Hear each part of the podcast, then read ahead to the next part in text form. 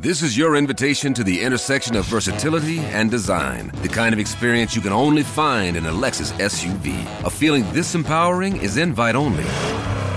Fortunately, you're invited. Experience the versatility of the complete line of Lexus SUVs and some of the best offers of the year on select models at the Invitation to Lexus sales event, now through April 1st. Experience amazing at your Lexus dealer.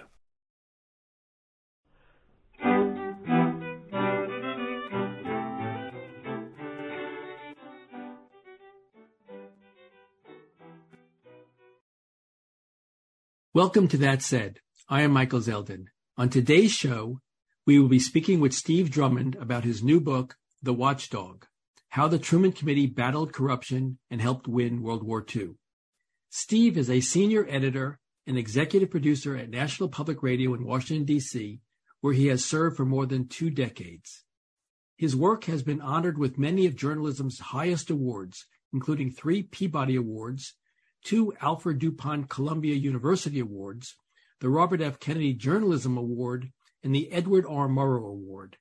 Steve holds a bachelor's degree and two master's degrees from the University of Michigan and presently teaches journalism at the University of Maryland. Steve Drummond, welcome to That Said. Thanks, Michael. Glad to be here. So, before we delve into the book, The Watchdog, how the Truman Committee battled corruption and helped win World War II. A fascinating book, I might add. Tell us a little bit about yourself. Sure. I'm a journalist. I grew up in Michigan. I went to the University of Michigan Journalism School. Uh, for the last 22 years, I've worked at National Public Radio in Washington, where I've held a variety of jobs there. I've been the editor of All Things Considered. I was the national editor. And for the last few years, I've been our education editor. I, I lead our coverage of education. So, how did you decide to write this book? Uh, good question. It's a kind of a long story of an internet rabbit hole gone uh, awry. Several years ago, I wrote a, an article for a Detroit magazine uh, about Detroit during the war. You know, Rosie the Riveter, uh, the production miracles that helped win the war. And in the process of that, I began researching a bomber plant that Henry Ford built outside Detroit in 1941 and 42. It was called Willow Run, uh, a massive bomber plant. And in the process of reading up on this, I ran across these references to Senator Harry Truman coming to hold hearings and investigate this bomber plant. Early on, there was some problems in the production. And that kind of led me to, you know, what's a Truman Committee and what's going on here? And through that, I, on the website of the Truman Presidential Library in, in Missouri, I ran across the transcripts of some of the oral history accounts that some of the young staffers on the Truman Committee had left. And I kind of uh, was reading these, and and the journalist in me at some point was kind of like, "Wow, I I think there's a story here." And that led me several years later to a book proposal, and you know, eventually writing this book. And so the book recounts the Truman Committee, and someone who has read several books on Truman was really surprised by what I didn't know about Truman and this committee. And so before we delve into the work of the committee, for the sake of context, tell us a little bit about Harry Truman and how he comes to be the chair of this um, committee. Sure. Um, once upon a time, I think Truman's stories was well known to Americans, less so now. But he was a, a grew up in Missouri, Independence, Missouri. He was a farmer. He was a World War One hero. For a while, he ran a men's clothing store that went belly up in the 20s. Uh, he began serving in county government, aligned kind of with the Kansas City political machine, which is relevant to his story. And eventually, he was tapped by that Kansas City boss to uh, run for the United States Senate. He served a term in the Senate from 1934 to 1940, in which he basically sat there very quietly and didn't do very much and was probably one of the least known politicians in Washington, D.C. He narrowly won an election, a reelection bid in November 1940, in which, among other people, the President of the United States favored his opponent. And from there, it is early in 1941 that he gets the idea to begin this committee. And that will, you know, that's basically the focus of my story and how he ends up three years later becoming vice president. And so the committee, to be clear, we're in the pre World War II period. It's sort of 1940s turning to 1941. Europe is at war now for 16 months. Right. Roosevelt famously says that never before since Jamestown and Plymouth Rock has American civilization been in such danger as it is now. And I want to make clear that it is the purpose of our nation to build with all possible speed every machine, every arsenal, every factory that we'll need for the war that he anticipates. And Truman hears this and says, well, what? I need to think about what this means for the country. Exactly. And soon after his election, he had begun um, getting letters from some of his constituents in Missouri where an army camp was under construction. As you just said, the nation was, uh, Roosevelt was very clearly realizing that the nation would probably have to get into this war, and the United States was woefully unprepared for it. The U.S. Army in 1939, when war broke out, was ranked 17th in the world in size behind Romania. So there was a lot of catching up to do. The, the United States needed to get ready and real fast. One of the first steps was to start build army camps where the very small U.S. Army would grow to more than a million people. They were going to have to live somewhere and train and be fed and all of this stuff. So Truman starts getting letters from some of his constituents at this nearby, this army camp, Fort Leonard Wood, it's called. And basically, the letters are saying, hey, something's funny here. You know, uh, people are just sitting around. They're not doing their work. Uh, contractors are getting rich here. Materials are just sitting around doing nothing. What the heck's going on? Truman, in typical Truman fashion, doesn't send a staffer out there. He doesn't, you know, show up with a big delegation. Amazingly, Truman got in his car one day in Washington, D.C. in January 1941 and he drove straight out there. He drove to Missouri. He started wandering around, a little guy in a suit, asking questions. And from there, he kept going to a bunch of other Army camps and construction projects. Uh, he came back on this trip to Washington, D.C., hopping mad, basically saying, We're wasting a lot of money. We're, you know, uh, Truman was a combat veteran himself. He cared deeply about the soldiers, but he also, you know, had been a businessman. He cared deeply about the taxpayers' money and whether it was being spent wisely or not. So that's where he got the idea for this committee, an, an investigating committee that he would run that would look in and say, hey, let's take a look at how the spending program is going. Let's make sure that people's money is being spent wisely. So this defense mobilization phase pre-war is unending money to defense contractors. And as you say, that worried Truman. And yep. so what is he specifically worried about this cost plus fixed fee basis contracts as one example? Yep. And how does he go about getting a committee to investigate the defense mobilization in this pre-war period where, as you said, everything is hurry up, no time to waste? Exactly. Um, as you know, the normal way government contracts are let is you put out a bid, a bunch of companies bid on them, and the government will pick the one who says they can do it for the cheapest price. They, there was no time in the, in the race to get ready for war to do this. Everyone realized this. The urgency was was tremendous, How, and that meant this thing you mentioned: cost plus fixed fee. In other words, the, the army needed 5,000 tanks. No one had ever made 5,000 tanks before, and so they didn't know how much it would cost. They had to actually build the factory to make the tanks. Nobody even knew how much that would cost. So basically, the contractor would estimate, well, we think it's going to cost X million dollars. And the government would, would write a contract saying, okay, we'll pay you X million dollars plus a certain amount for profit, a fixed fee profit. This was the way it was being done. And Truman was deeply suspicious of this. He thought that certainly people were going to be getting rich he shared the Midwesterners' suspicion of big corporations and giant companies like General Motors or U.S. Steel. And so this is what led him to propose an investigating committee. He said, give me a few senators. We will not look at the conduct of the war. We will not look at military strategy. Um, you know, the United States is still a peacetime uh, situation. Basically, we'll we'll just analyze these contracts, take a look at them, and see if the money is being spent wisely, and see if the seeing seeing if the taxpayers get their money's worth. That was the premise of it.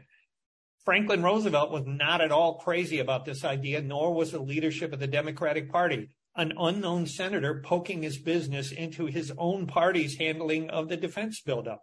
However, it quickly became clear that if a Democrat didn't do it, the Republicans are waiting in the wings, certainly ready to be to launch their own investigations. And so Truman's committee was seen as a bit of a safety, a steam valve where they could sort of let him have his committee, let him run with it, and that it would take some of the pressure off of Roosevelt. The, the way they did it, though, was Truman had asked for $25,000. They cut that down to $15,000, barely enough to hire a lawyer and a staff. But Truman was able to take that money and run with it and get his committee off the ground. And he was particularly suspicious. You mentioned of the General Motors of the world, but he was suspicious, particularly of these dollar a year oh, yeah. um, people. Tell us how that worked. Right. And the dollar a year men were basically, I mean, Roosevelt and the administration were realizing, as I just said, they needed thousands of tanks, thousands of airplanes. Well, nobody in the government knew how to, to make thousands of airplanes. There were plenty of people in the United States industry who were patriotic people, and many of them began corporate leaders, in other words, high paid executives from Sears Roebuck or General Motors or wherever. And many of them were volunteering to come into the government service. Of course, the government couldn't pay them what they made in the private sector. Many of them just chose to come to work in Washington for a nominal fee, a dollar a year. So these were called the dollar a year men. And many of them did great service during the war, but as you might imagine, a, a, small town businessman like Truman was very suspicious of this. Many of these people were coming to Washington, sitting in an office now, cutting deals, signing contracts with the very companies that they had just left. And Truman was deeply suspicious of this. So he has this committee. He's got $15,000. But one thing that struck me so prescient about the, the work of this committee and so antithetical to what's going on today is he says this committee to be effective has to be bipartisan. It has to resist the pressure from the White House, essentially to pack it with Democrats that will be, you know, go easy right. on on the administration. So talk about that because that sure. was really mm-hmm. important. Very much so. And a lot of time, once they granted him his committee, Truman spent a lot of time negotiating with the Senate Majority Leader um, and the vice president uh, who would sit on the committee. And they, as you just said, they kind of wanted to pack it with Roosevelt loyalist people. There was actually a Senator Tom Connally who was put on the committee to kind of keep an eye on Truman. Truman negotiated it so that it eventually the makeup was five Democrats, including Truman, and two Republicans. Truman chose when he could dedicated, hardworking, but not flashy senators. He had two Republicans on the committee who were friends of his in the Senate. And they all, you know, and then largely as a result of Truman's leadership, they all came together to work in the public service. And nobody was, you know, it was a it was a very odd as somebody who covers Washington today and sees the toxic partisanship that we all live in to see these people, all of them, kind of putting their politics aside to really try and actually figure out what was in the best interests of the public. You write, uh, I love this sentence. You said that Truman picked senatorial B minus list senators whose distinguishing characteristic was a sort of unspectacular competence. Yeah. They were all, many of them were in their first term. None of them were the names that made headlines or were the majority leaders or the head of the appropriations committee or whatever. They were quiet, solid legislators, but none of them were flashy. And, uh, you know, which you know, mostly could be said of Truman himself until this moment in in his history and in the history of the nation. Um, they were dedicated, but not really the rock stars of the Senate at that time. But Truman did something else that was interesting, which is he had a an approach to handling the press. He was adamant that nobody on his committee was going to become the rock star. They were not going to use this to catapult themselves to national fame. Although, incidentally, of course, it did that to Truman, but he really ran the interplay between the committee and the press very tightly. So talk about that, because that is also very different from what we see today. Even the January 6th committee, which was a unanimous body, uh, yep. similar to the Truman unanimity in their report writing, but different. Yep. Um, Truman, it's really interesting to watch him learn and grow in the job here. And this was one of the areas in which he really excelled. I say in the book, and I say a lot when I'm talking about it, by setting out not to get a lot of press, the Truman Committee weirdly got a lot of it. When they put out a report, it wasn't spun to make one party or another look good. The facts weren't fudged to uh, to uh, present a, a, a, more damning or more forgiving story. Uh, the names, you know, it wasn't about who got to issue the report or whatever. Truman would often step to this, step back and let one of the other senators, even one of the Republicans, release the report or have their name on it. And significantly, there was a, a, a real attempt, and this was something new in congressional investigations. Truman would send the draft of the report back to the Pentagon, back, back to the Army, back to the Navy, back to U.S. Steel or Boeing aircraft and let them look it over. And if there were any facts, they would be allowed to make suggestions or changes. So in other words, Truman tried really hard to make the reports airtight. He tried really hard to make them fact based and not partisan. I mean, it's sort of, in many ways, the opposite of the way these things are often done today. And the press very quickly came to realize that when they got a report from the Truman Committee, they could count on it and that there was solid information in there. So, as I said, by not seeking headlines, he ended up getting a lot of them you write that the essential working principle of the committee was not there to grab headlines, but to fix problem. If something's wrong, Truman says, let's get it corrected and not make a big to do about it. But, and this is a big but, but there will be no sacred cows. Mm-hmm. Many times Truman would pick up the phone. His whole point, especially let's let's not forget Truman was a politician and a Democratic politician. Many times he would call somebody in the administration when the Truman Committee got a tip or was investigating something. Many times he would call the Secretary of the Navy. Uh, he would call the Army Chief of Staff, George Marshall, say, Hey, you guys got a problem over there. You, you better fix it. And if the problem got fixed, fine. No harm, no foul. Truman was, Truman would m- much rather have had that happen than big headlines making everybody, embarrassing the military or embarrassing Franklin Roosevelt. But when he got stonewalled, when he didn't get the information that he wanted, when he felt like the military was hiding something or a corporation was um, not giving him, not being honest with him, Truman had a temper, and that's when he would call the public hearing, and that's what they would witnesses, corporate executives, admirals, and generals would find themselves sitting in a room answering some really tough questions with reporters sitting there taking notes. And that was his kind of approach was let's fix the problem if we can and not make a big deal about it. But when they didn't, well, Truman Truman would Truman would go to a public hearing. And that was the beginnings of Give 'em Hell Harry. Exactly, very much so. So let's talk a little bit about some of these investigations. And the no sacred cows point uh, starts mm-hmm. perhaps best with his looking at the Office of Production Management, OPM. Tell us, tell us about what Roosevelt's sure. strategy was and how Truman viewed it.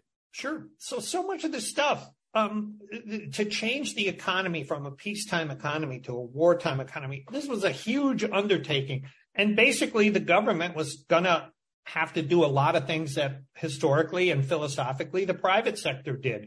A big example is the allocation of materials. Suddenly there was a certain amount of steel being produced in the United States, and somebody had to decide where it was going to go. Traditionally, the free market would decide that. Ford Motor Company would pay a little more than GM or some shipbuilding company. Now, the government was going to say, nope, Ford Motor, you can't have that steel. We needed to go to a Navy shipyard, or we need to go to a merchant shipyard, or we need to go to Chrysler Corporation who's making tanks. All of these decisions had to be made based on what was most important for the military, not what was best for the free market system. All of these things had to be managed and regulated. Roosevelt had created a very cumbersome system to do this called the Office of Production Management. Um, it had four leaders, the Secretary of the Army, the Secretary of the Navy, a former labor leader named uh, Sidney Hillman, and uh, William Knudsen, who had formerly, he was a dollar a year man. He had formerly been the president of General Motors. It took a long time to get decisions made. Uh, basically, the whole system was a mess. Everybody knew it. Truman was uh, holding hearings in which people were coming saying, This is a mess. We have shortages of rubber. We have shortages of aluminum. Nobody knows what's going on. And then this is a case, a, a good example of Truman's uh, kind of political sense. He was going to put out a report that's saying the Roosevelt administration's handling of all this was a mess. What he did, though, was three days before that report was released, he took it over to the White House and put it in Franklin Roosevelt's hand. Roosevelt used this as political cover to get rid of the OPM, move all these people into different roles, And on the day that Truman was going to release his, his report in the Senate, Roosevelt announced a big shakeup. He was going to appoint a new production czar. And from Truman's point of view, that was fine. He says in his memoirs, I didn't care who got the credit. Roosevelt got the credit, but the job got done. That was kind of Truman's approach. You mentioned it. Let's talk a little bit about it. You saw that in the Army camp building. So talk a little bit about that because he says Truman writes that I'm sorry to say that I did not think the Army had done a very good job in camp construction. There had been a lack of foresight and planning, a large amount of inefficiency. As a result, I believe there were several hundreds of millions of dollars that had been wasted. So talk about that because this came into him, as you said, by letters from his constituents. Right. And it was their first, for their first big investigation, Truman was kind of looking for low hanging fruit, an easy target, and they chose these army camps. There were hundreds of them being built around the country. The Truman Committee chose to look at nine of them. And what they found time after time was money being wasted, materials sitting out in the snow going to waste, men sitting around playing cards, not doing the job contractors soaking the government for many times more profits than they had ever made. Let me give just give you one example. At one army camp in Florida, uh, a contractor had rented Ford Ford Motor Company had rented Ford pickup trucks to the government for nine hundred dollars apiece. The Truman Committee found the government could have bought them outright for six hundred dollars. All kinds of things. Their investigation found time after time these camps had been put in the wrong place. There was no planning to well, how are they going to get a railroad there? How are they going to get water? How are the men going to be fed? How would the food get there? All of these things, the Army had done a terrible job. They had just done all this 20 years earlier, and Truman was shocked to find out that the planning for the Army camps, nobody could seem to find them. His basic point from the report that's every newspaper in the country picked up on, he said, the Army was building camps along Civil War lines. They weren't taking into account, oh, we're going to need some concrete parking spaces for tanks or trucks. Oftentimes these vehicles would sit there and sink into the mud or the dirt because nobody had planned there. Oh, they didn't, they needed gasoline depots and all of these things that a modern army would need. The army had completely ignored all this. Anyway, it was a bit of a fiasco. And this is the first report that got Truman on the front pages of just about every newspaper in the country. But it's it's delicate here because we're in this national defense buildup. Everyone is rushing to do, if you will, the best they can. Uh, Roosevelt's presidency sort of hangs in the balance of the success of all this. And here is Truman, this junior senator from Missouri, sort of like poking and poking yes. and poking. The fact that he survives this is is a testament to how he performed. Yeah. It very much so is. And as I said, it's kind of fun to watch him navigating this. This was and, in reading all of his personal papers and thousands of documents in the National Archives. You see Truman trying to figure this out. He knew this report, this Army camp report, the first one, he knew it would be very critical of the government. Um, he was very careful to caution and say, listen, we built a lot of Army camps. This is a tough job. We're doing a lot. We, you know, we're, we're having a lot of successes, but we could be doing a lot better. That was kind of the very delicate line that he tried to walk. And many, many times it would get him in trouble. Uh, on the Senate floor, of Michigan Senator Vandenberg, uh, a Republican, asked him, uh, "Who's who's to blame for this screw up?" And Truman said, "Well, you know, I kind of guess, uh, you know, it has to come from the leadership." And Vandenberg followed up, "You mean the White House?" And Truman said, "Yes."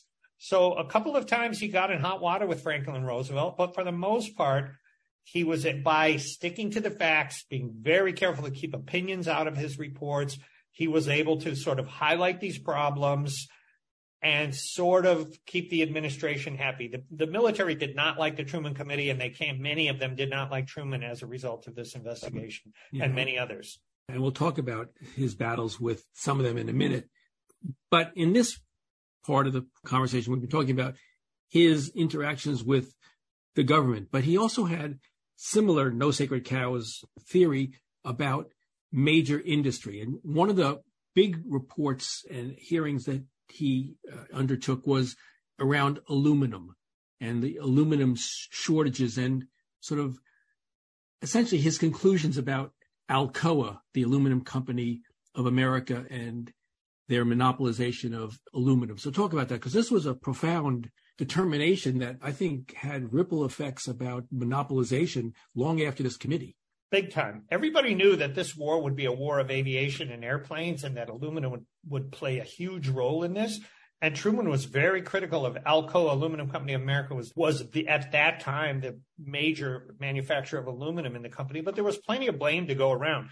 The British um, had failed. There, there was sort of a lot of uh, big corporations that controlled aluminum production around the world, and the British controlled a lot of the supply. What Truman also found was many American companies had been hoarding aluminum for a long time, expecting that there would be shortages and rations. Alcoa, the committee found, was more eager to supply the auto companies to make cars than they were to uh, supply to the military.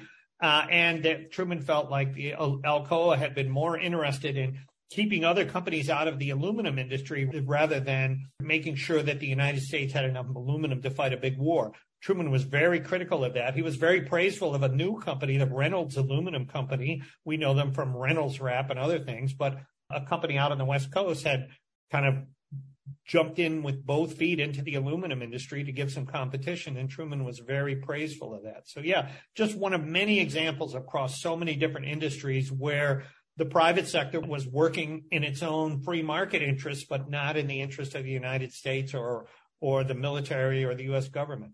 And if you read some of the findings from the committee hearing on aluminum, here I'll read to you what you you wrote, um, which is a quote of the Truman Committee, which says it is reasonable to conclude that Alcoa, the aluminum company of America, which at the time produced nearly all of the aluminum in the United States, had convinced OPM, the Office of Production Management that we talked about, of the adequacy of the supply in order to avoid the possibility that anyone else would go into a field which for so many years they had successfully monopolized. Yep. And that's basically, they were saying, no, we are perfectly capable of supplying all the aluminum the U.S. government needs. That's basically what Alcoa had been saying. And, and the, and, and then suddenly there was a giant aluminum shortage. Everybody was pretending to be shocked by it. And many people in the government and, and uh, researchers and economists had seen it coming for a long time. And Alcoa essentially decided that they would prioritize their profits and their monopoly status over war readiness, and Truman called him out on it. He did.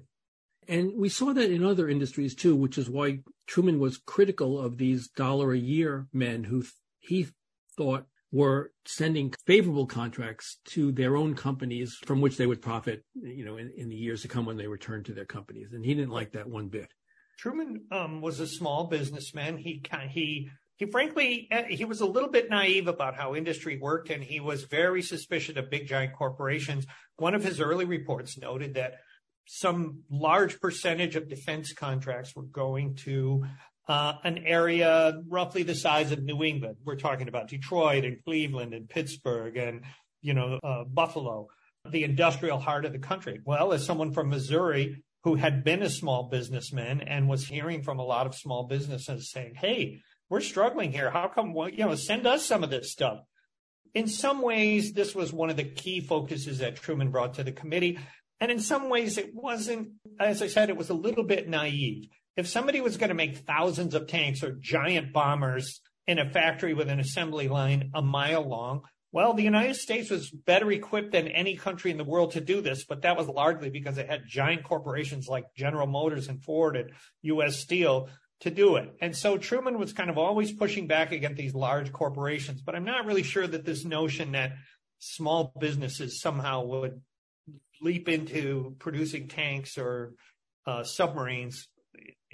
As I said, it was a little naive. I think this small business set asides, which we see a lot in government contracting today, in the defense mobilization, and then, of course, during the war, was just not well considered. And I think Truman, in the end, came to recognize yes. that there was a naivete about that. Yes, he did stand up for many subcontractors. Truman was a powerful advocate, and there were ways in which small companies could be subcontractors. They could make a component or part that would contribute to the larger production. And he was he was very strong in his advocacy for those people, standing up for the little guy is the way he looked at it. And frankly, it played well with the American people, and it was one of the things that made Truman and his committee so popular and in fact, it sort of set the predicate for his 1948 run for, for the presidency. Of, Big time. He is the little guy's advocate.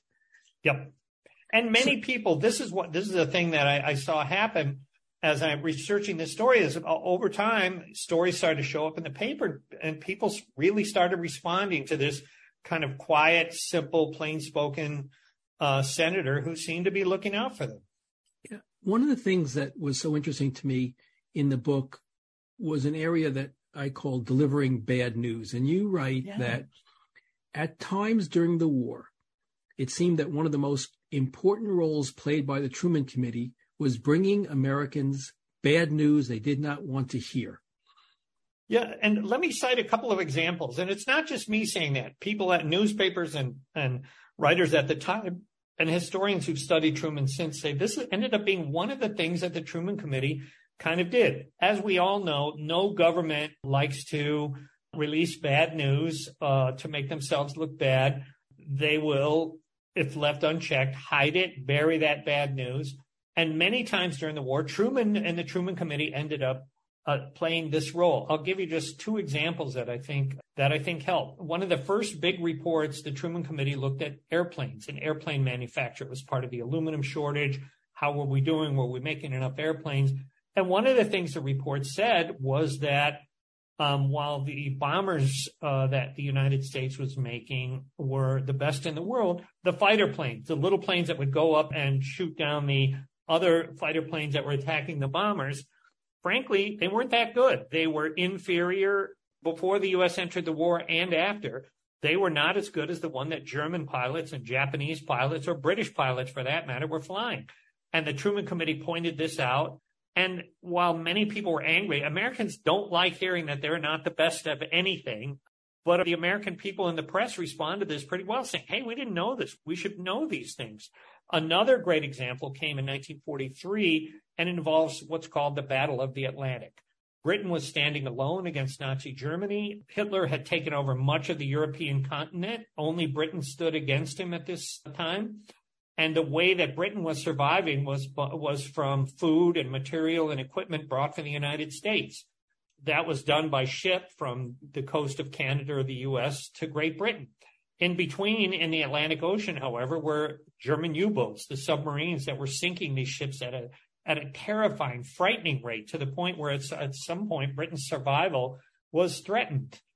In 1943, as after Pearl Harbor, once the United States is in the war, the Truman Committee published some accurate figures that said basically the Germans were sinking these merchant ships faster than the United States could build them. This information got out in the press in one of their reports, front page news all over the country, and many newspapers said, hey, we need to know this stuff. Thank you, Senator Truman. The Baltimore Sun was very powerful and eloquent in saying, hey, this is the kind of information the Truman Committee tells Americans that we need to hear. Of course, the uh, one person who did not like that information getting out was the Secretary of the Navy, Frank Knox, who came out in the papers a couple days later saying Truman had the facts wrong. He had made up the numbers. This wasn't right. And a week later, Knox had to uh, eat those words and basically issue an apology saying, oh, well, yes, I guess the Truman Committee did have it right after all. Mm. And, another uh, example that I want to turn to the war years, because we're still talking yep. pretty much pre war was rubber. Rubber was another. the rubber rubber was one of the first big crises of the defense mobilization, as you say, before Pearl Harbor. And it was the one that was going to most affect pretty much every American in the country because that meant tires. There was a huge discussion of whether the auto companies should keep making cars. There were even discussions, as I recall, about rationing gasoline, how much gasoline the, the Americans could have. But what Truman realized and said in his report, it wasn't really gasoline rationing. If people could have all the gasoline they want, they still didn't have enough tires. Uh, there was a giant shortage of rubber. The Japanese had captured most of the rubber producing areas of the world. There was no, no alternative sources at this time. There were no good answers to making synthetic rubber. And so the military needed rubber, tons of it. And so very early on, Roosevelt had to um, limit the amount of tires people could buy. They had to limit the gasoline you could have. And then eventually they would have to tell Ford, GM, and Chrysler they had to stop making cars. Truman reports, he says, quote, it is pretty clear that there will be no new tires for civilians for the next three years. there's an example of the Truman Committee telling Americans some bad news that people didn't want to hear. But coming from the Truman Committee, it kind of carried that stamp of, oh, I guess I can trust this information. I kind of I can believe this. And this is what Roosevelt and the Democratic leadership had realized was a function that the Truman Committee could serve was kind of the bearer of bad news. It offset the responsibility on the Roosevelt administration. Oh, very much so. In, in very much so. So December 7th, a day that will live in infamy, uh, Pearl Harbor is bombed and Roosevelt gets on the radio and he says the production capacity of the U.S. must be raised far above present levels, even though it will mean dislocation of the lives and occupations of millions of our own people. We must raise our sights all along production line. Let no man say it cannot be done. We have undertaken to do it. So this was a clarion call to, to Truman. If he was worried about fraud and waste and abuse just during the defense mobilization period. Now right. we're at war and things are different. And I expect his role uh, as an antagonist has to be calibrated a bit. Oh, very much so. And the first thing that happened after Pearl Harbor was the Undersecretary of Def- Defense, Robert Patterson, wrote a letter to Franklin Roosevelt saying, Hey, we got to get rid of this Truman Committee. Where there's a war on. We don't have time to be traipsing up to Capitol Hill all the time with all these documents. Uh, this is unpatriotic. Truman saw this coming. He gathered the senators on the committee in a room uh, a day or two after Pearl Harbor, and they said, "What should we do here?"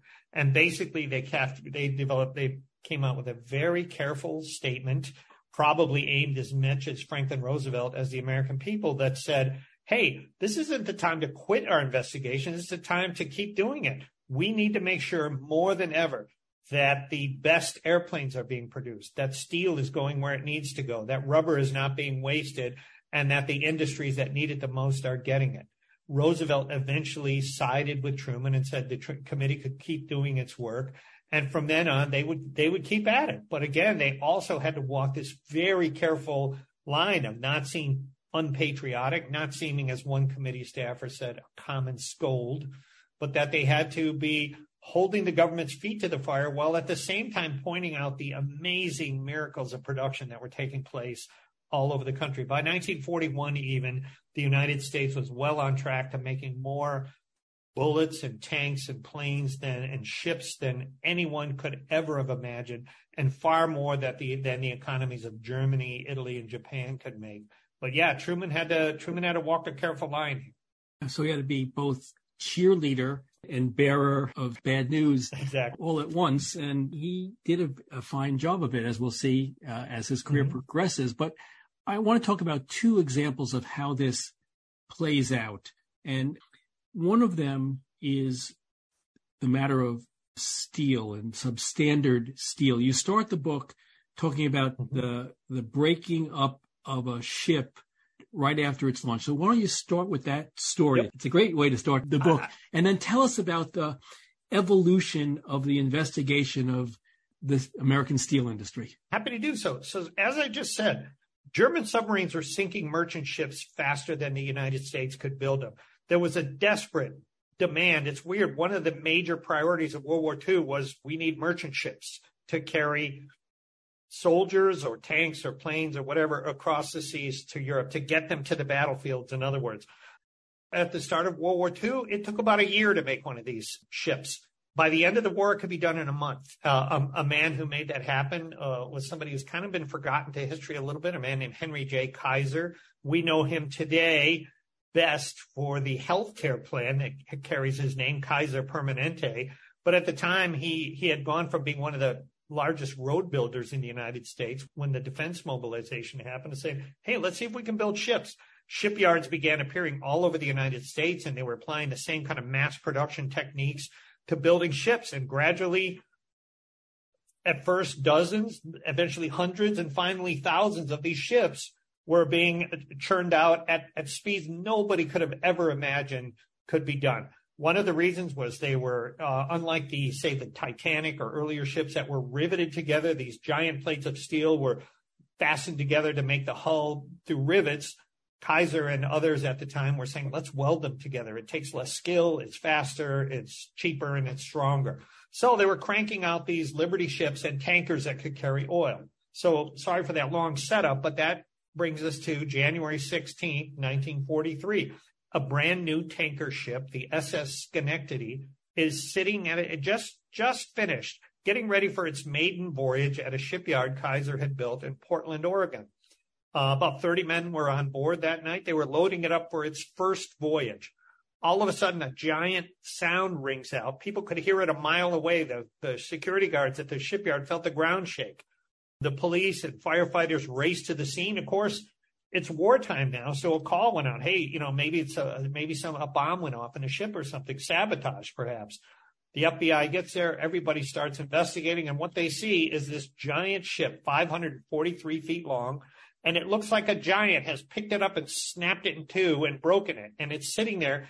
The front and the back are down in the mud, and the middle is kind of jackknifed up out of the water, and there's a 10 foot crack running down this ship everybody's like, what the heck happened here? Well, you know, what's going on? Investigations began, and there was a lot of concern. If something was wrong with the design of these ships, this was serious trouble for the United States and for Great Britain and the efforts to, to move goods around the world. Well, it wasn't until about three months later that Henry Kaiser himself was testifying before the Truman Committee.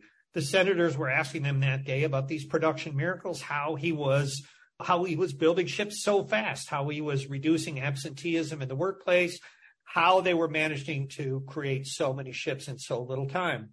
Finally, toward the end of that hearing, one of the senators says, Oh, by the way, Mr. Kaiser, it's my understanding one of your ships just broke in two, uh, sitting there quietly at its mooring.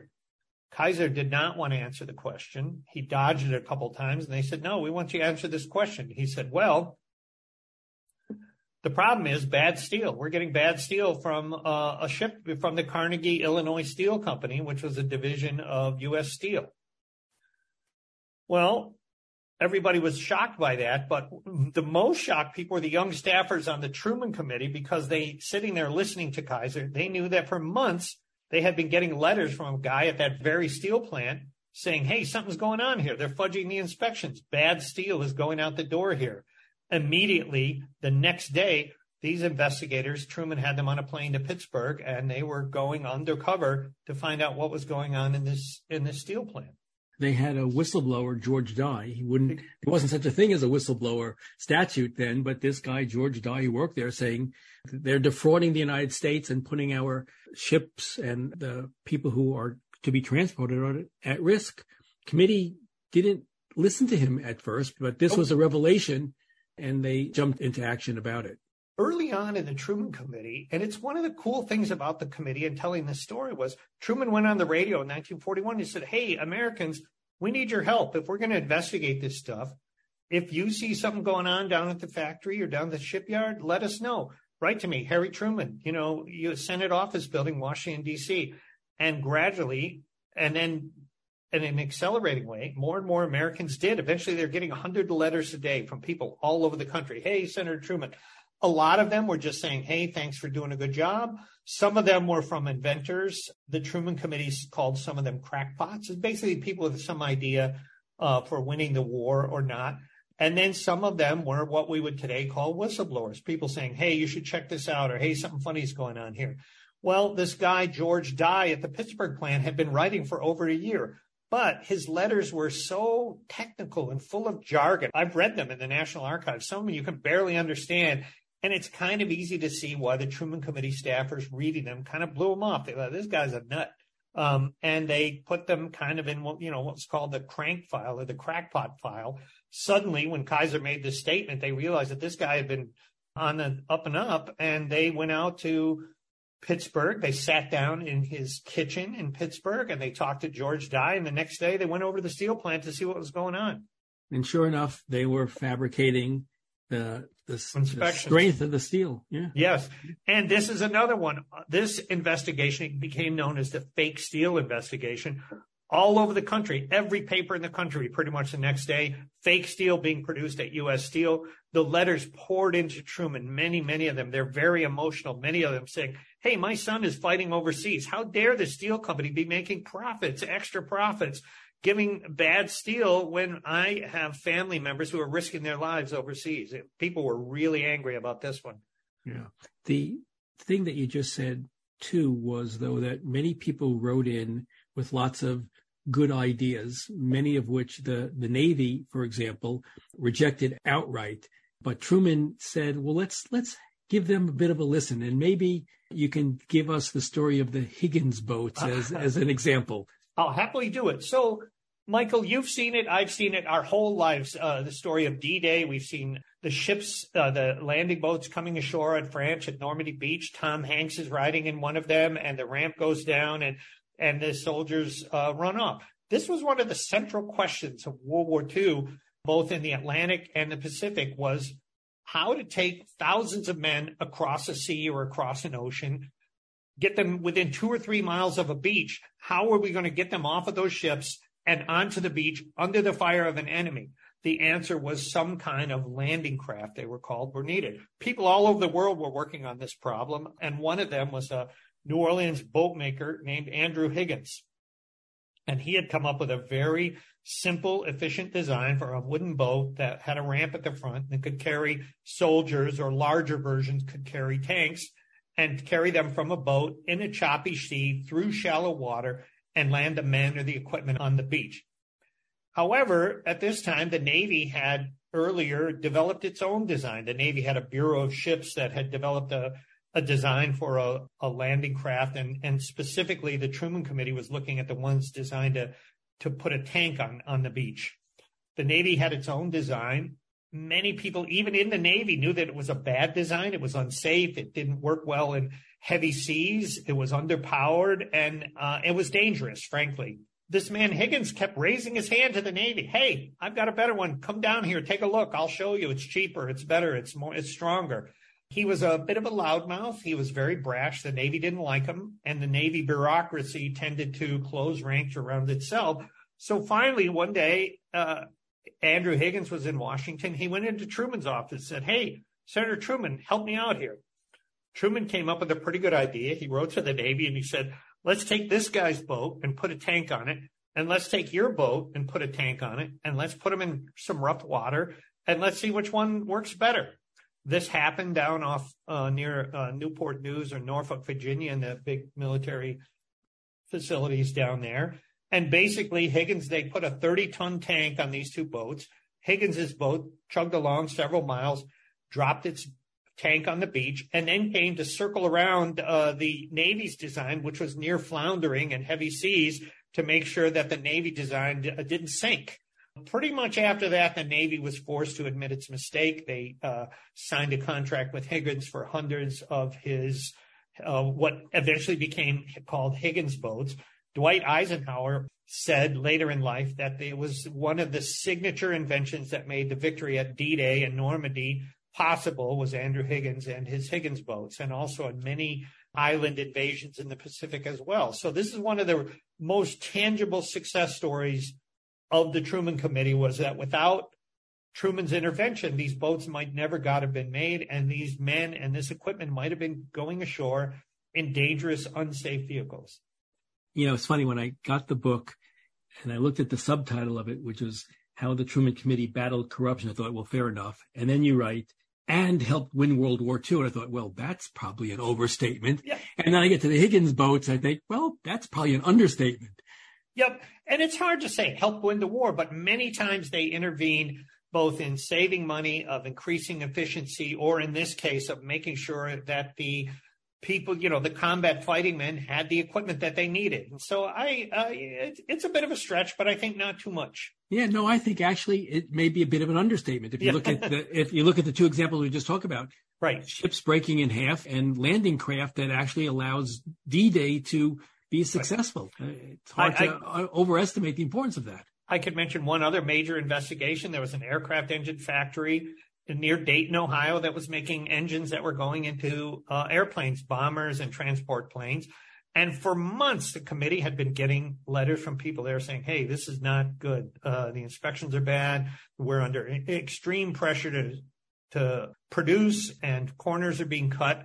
Truman sent an investigator out there, and sure enough, time after time, dozens of workers in this place said, This is a mess. And they began investigating. And uh, Truman would say often that these, you know, bad engines were going out the door and possibly causing the airplanes to crash. No one knew the, if the plane crashed and the pilot died, nobody knew why.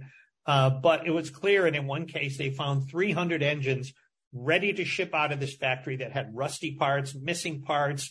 Uh, they were gummed up inside the works. They, they were defective. And Truman again held uh, Curtiss Wright was the company, held Curtiss Wright to the fire. And, and once again, front page news, eventually three of the, um, the inspectors from the Army Air Force were court martialed and kicked out of the service for cutting corners and fudging the inspections. The one thing, and then I want to bring us close to the end of this, the one thing mm-hmm. that the Truman Committee did not investigate was widespread and systemic racial discrimination in the Navy plants and the military. Uh, so talk about it because ultimately Truman is going to end segregation in the military. But at this point, he doesn't seem to be there. So right. tell us a little bit about that yeah. and his evolution. Yeah, very much so. Truman had grown up in a former slave state of Missouri, born less than 30 years after the Civil War at a time uh, in a deeply racist place. And he absorbed a lot of that as a young man he began to grow up a little bit, and learn in the army. He encountered actual Jewish people, for example. He made a, had a very good friend who he later went into business with was Jewish.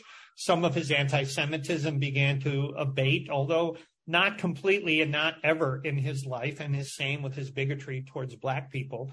But as a county commissioner in, in, in Missouri, he began also to realize that these were citizens of the United States who were entitled to the same protection of the law as any other citizen. And that was kind of the grounding of his growing awareness of racial issues at the time. And as you say, later on, he would make civil rights a priority of his administration, but the Truman Committee finds him not there yet. No sooner had the Truman Committee been created than black leaders around the country started writing to him and others and saying, well, you want to investigate the defense program. Why don't you investigate the widespread racism in the military and the widespread racism in defense contractors? Some of them, some of the big ones were pretty much had a policy that black people could not get a job. So in other words, here are taxpayers' dollars being spent to discriminate against people. Truman initially promised to look into this. He had scheduled some hearings. A dispute among civil rights groups uh, forced the cancellations of these hearings, which was probably lucky for Truman. Franklin Roosevelt wanted nothing to do with this issue. The leaders of the Democratic Party wanted nothing to do with this issue. Roosevelt would be facing a tough reelection in 1944. He did not want to anger the South, which was still, uh, you know, deeply segregationist. And so Truman kind of it's there's no other way to say it truman basically put this on the back burner he promised and promised to investigate this but they never quite got around to it when he became the vice presidential candidate in 1944 the republicans were very quick to point this out saying well he did all these investigations but he never looked at this uh, discrimination in the war plans. Most black leaders gave him a pass saying well uh, he truman uh, had a fairly good record on anti-lynching and other legislation in the in the Senate, and he had supported black citizens in Missouri to a degree that his opponents had not. So Truman basically got a pass. is about is about the best you can say here. In conclusion, I want to read to you something which you quote from a Harper's Magazine article in 1945. Uh, you quote, it says, with all due allowance for the accidents of mortality and politics, it is clear that Harry S. Truman was lifted into the White House by his performance as an investigator. So tell us, how is it that this obscure Missouri junior senator finds himself being selected by Roosevelt, replacing Henry Wallace, a three term vice president, beloved by the left, the Bernie Sanders of his time? How does that come to pass? Yeah, very much so. And it's it's again, it's the thing that got me excited about this whole story is watching Truman go from a complete invisible nobody in Washington three years later to a national figure and being chosen by Roosevelt.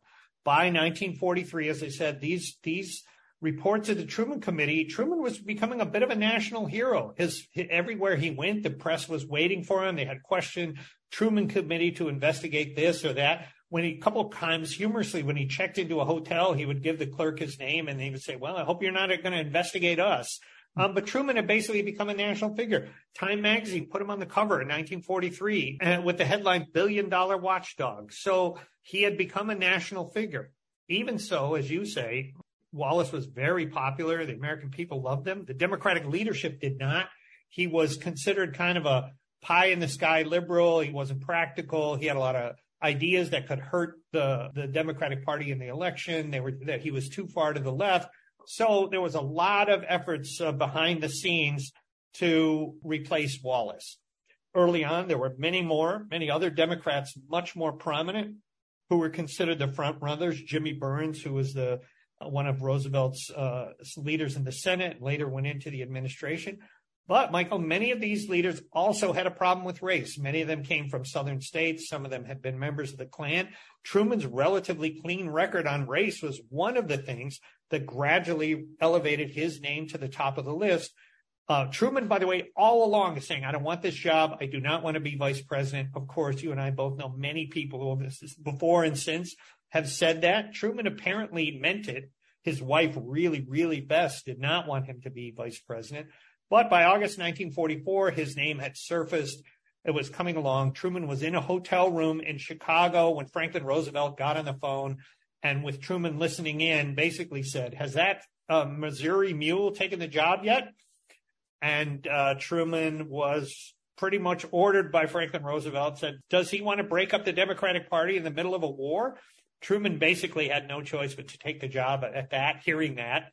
And he accepted Roosevelt's invitation to join the ticket and become vice president. And 82 days later, he's president of the United States as Franklin Roosevelt dies on April 12th, 1945. Exactly. It's quite a story. And for me, it was a, a heck of a lot of fun. Truman is a, is both a fascinating guy and a fun guy too. And I really, you know, watching, reading reading his letters to his wife, his humor, his humility, his anxiety over so much of this. It was a lot of fun to, as I said, watch him grow into the job and, and sort of watch him preparing for national leadership. The book is called The Watchdog How the Truman Committee Battled Corruption and Helped Win World War II, which we now know is not an understatement. Steve Drummond, thank you so much for appearing with us today. Oh, Michael, it's been a great pleasure. This is real fun. That Said is produced by Compro and the Museum of Public Relations. Theme music by Sam Post. Please let us know your thoughts by writing to us at thatsaidzeldin at gmail.com. Thanks so much for listening. For That Said, I'm Michael Zeldin.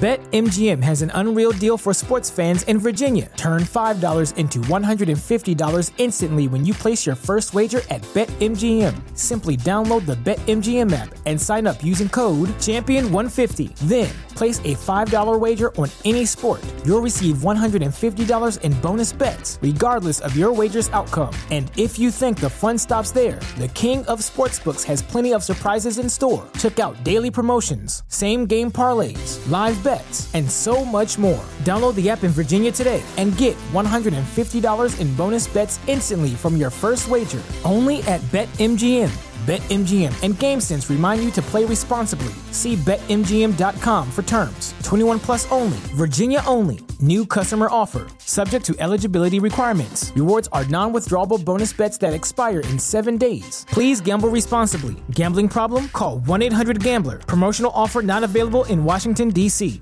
This is your invitation to the intersection of versatility and design. The kind of experience you can only find in a Lexus SUV. A feeling this empowering is invite only. Fortunately, you're invited. Experience the versatility of the complete line of Lexus SUVs and some of the best offers of the year on select models at the Invitation to Lexus sales event, now through April 1st. Experience amazing at your Lexus dealer.